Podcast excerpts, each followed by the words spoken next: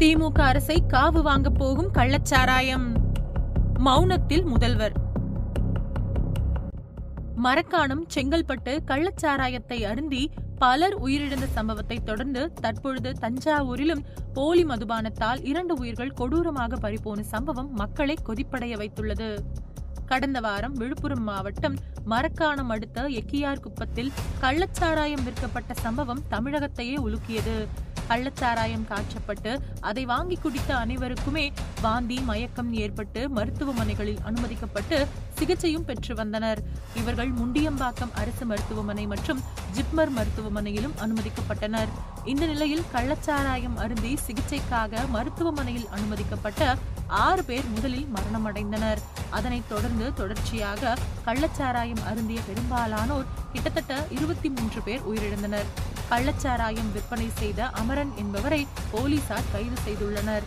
ஆனால் இந்த கள்ளச்சாராய விற்பனைக்கு பின்னணியில் அரசியல் தலையீடு இருப்பதாகவும் பல்வேறு தகவல்கள் தெரிவிக்கின்றன. விழுப்புரம் மாவட்டத்தில் ஏற்பட்ட கள்ளச்சாராய பலியால் கள்ளச்சாராயம் இனி எங்குமே விற்கப்படாது என்று தமிழக முதல்வர் மு ஸ்டாலின் உறுதியளித்தார். ஆனால் தஞ்சாவூர் டாஸ்மாகில் மற்றொரு அதிர்ச்சிகர சம்பவம் நிகழ்ந்துள்ளது. தஞ்சாவூர் மாவட்டத்தில் கீழ அலங்கம் பகுதியில் இருக்கும் அரசு அனுமதி பெற்ற டாஸ்மாகில் தினமும் கடை திறப்பதற்கு முன்பாகவே கள்ளச்சந்தையில் மது விற்பனை செய்ய செய்யப்பட்டு வந்துள்ளது. வழக்கம் போல் இந்த கள்ளச்சந்தையில் மது பிரியர்கள் மதுக்களை வாங்கி அருந்தியதாகவும் அப்பகுதி வட்டாரங்களில் உள்ள மக்கள் தெரிவிக்கின்றனர். இந்த நிலையில் வழக்கம் போல நடைபெற்ற கள்ளச்சந்தையில் விற்கப்பட்ட மதுகளை வாங்கி அருந்திய குப்புசாமி மற்றும் விவேக் ஆகியோர் டாஸ்மாக் கடை முன்பாகவே சட்டவிரோதமாக தாங்கள் வாங்கிய மதுவை அருந்தி உள்ளனர். அருந்திய அடுத்த நொடியே அவர்களது வாயிலிருந்து நுரையாக தள்ளி கீழே விழுந்துள்ளனர்.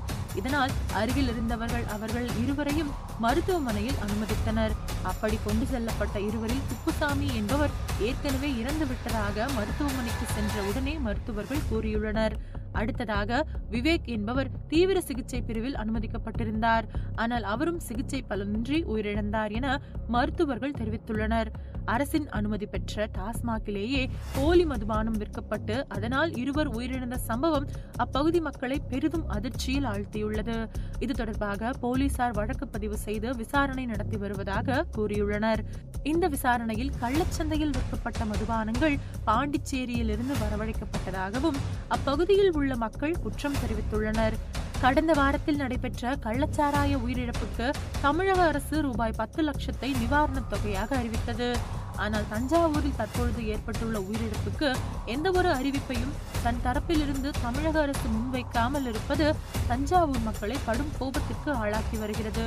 இப்படி தொடர்ச்சியாக கள்ளச்சாராய விவகாரத்தால் உயிரிழந்த சம்பவம் தமிழக மக்கள் மத்தியில் ஆளும் அரசுக்கு எதிரான கருத்துக்களை சிந்திக்கும் வகையில் ஏற்படுத்தி வருகிறது.